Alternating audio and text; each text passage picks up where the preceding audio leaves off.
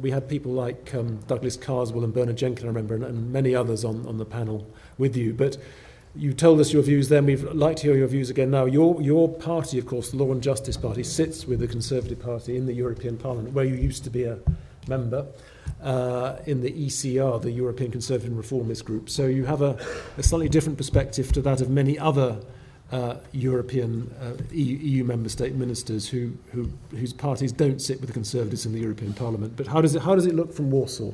And what kind of deal would be good for Warsaw?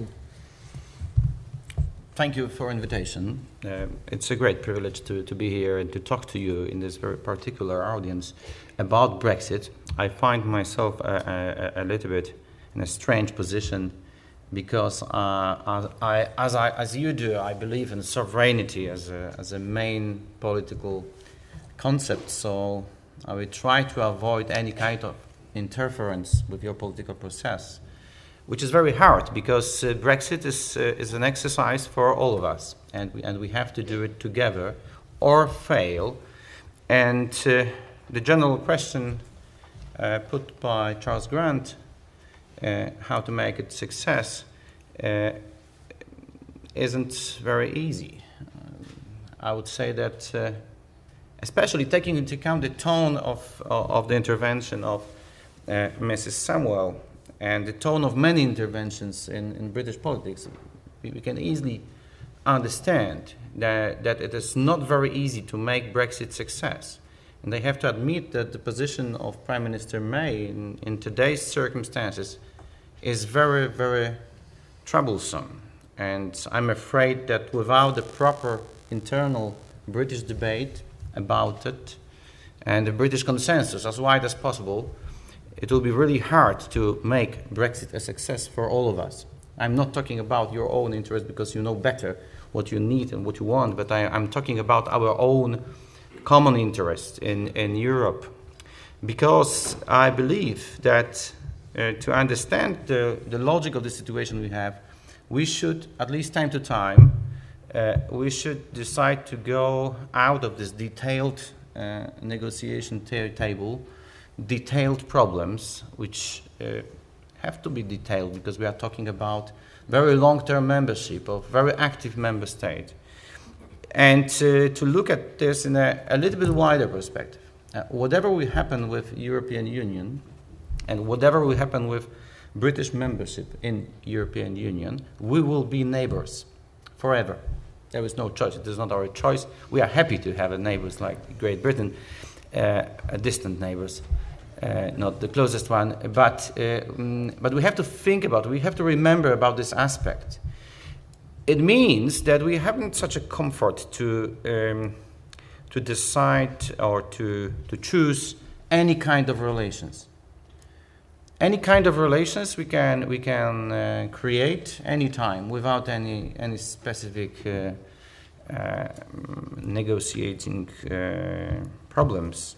We have to find a, a, proper, intensive, substantial, closest possible, unprecedented, as Prime Minister May used to say, unprecedented relations. Otherwise, we will fail. Otherwise, uh, the, the economic damage for United Kingdom will be probably substantial, and political and political damage for Europe will be important. I think both sides of the negotia- of negotiations try to forget about the, the damage, possible damage. And of course, we, it, it's hard to say what scale of damage we are talking about, but the damage is for sure. In case of failure, we have a damage on the table, and we will be responsible for that damage. So um, it is not easy thing to make Brexit a success, but it is possible. It is obviously uh, possible. First of all, we need a deal which will be uh, ambitious, and to the deal which would be attractive, uh, equally attractive for both sides, or equally unattractive for both sides in the end, we have to defend the deal in our parliaments British Parliament, European Parliament, national parliaments, and continent. So, of course, it is uh, about politics because we are talking about great political change, but it is also about uh, legal questions and legal obligations. The European Union is an unprecedented legal entity with an unprecedented in intensity of legal mutual obligations. So we, we should remember about politics, we should remember about the um, wider perspective, but we can't neglect the legal aspect of negotiations. There is no such a thing like a Brexit bill. I think it's, uh, it's useless to say about Brexit bill. Brexit is surely for free because it is a sovereign decision of the British people. Comes not from the fact of Brexit, but comes from the fact of membership. Another sovereign decision of the British people with a long-term uh, consequences. That's why we should remember about politics, but take into account also the, the legal uh, the legal questions created by the fact of your sovereign decision to join European Union, whatever we think about it that time or, or, or today. I'm pretty sure that um, a couple of weeks before we were on the trajectory of crash, of major negotiating cr- crisis. With a Florence speech of Prime Minister May, we have a chance to avoid the, the major crash. But of course, uh, it's up to us. It's up to persons sitting on the negotiating table uh, and their responsibility what to do with that chance. The concept of the implementation period or, or transition period is a chance to find a way out of this deadlock. Of course, we are talking about the legal concept which implies a lot of consequences in terms of budgetary, financial, judiciary role of the EU law, because it is based on EU law.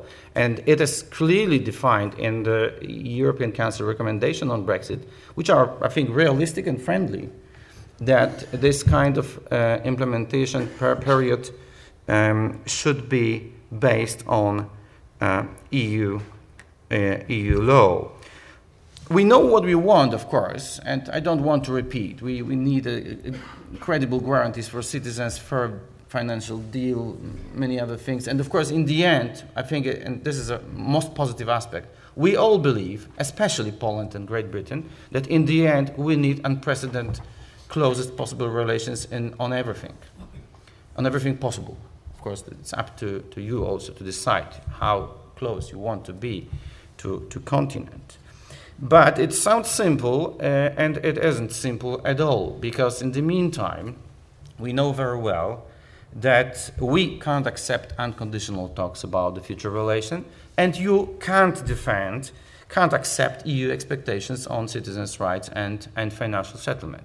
This is the place where politics should be uh, revived uh, as a major uh, factor in the whole process. Because without the political imagination, creativity, mentioned by the way by Prime Minister May a couple of times during the Florence speech, uh, without the creativity, we will uh, land in, uh, in a very unsecure zone in Saturday, 13th of March 2019. And we, wouldn't, we shouldn't be proud of it. It would be a failure if this day, this Saturday, we will land as a, a, one of numerous members of the World Trade Organization. It is not a success of, of anybody here. And with a time after that, we will understand it even better and better. Uh, and there is no clue in finding a guilty, uh, finding a person who would be responsible for that. It doesn't matter, in fact, because it's a common, common failure. I believe that with a transition, transitional uh, period, we can find a, a, way how to form a deal which would be understandable for both sides.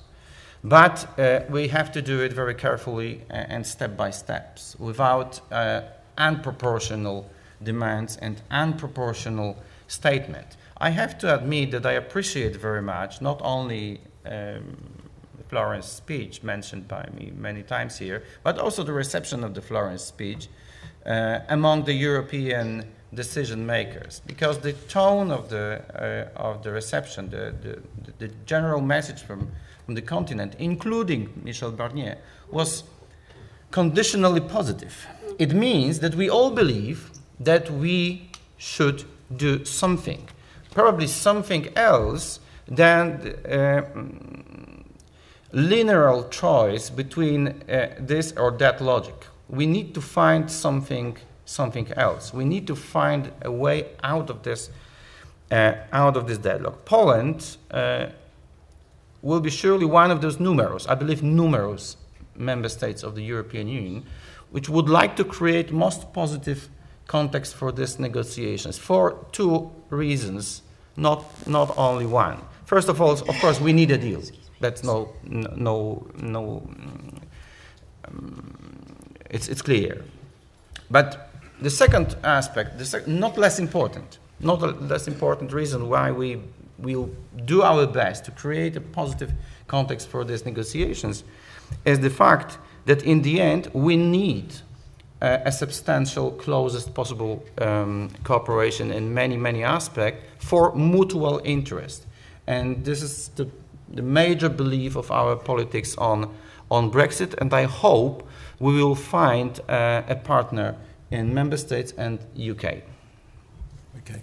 Thank you, Konrad, for sticking to time, and thanks for giving us the view, the view from Warsaw. Um, and I'm sure the British government will be glad to hear that you want as close a relationship as possible.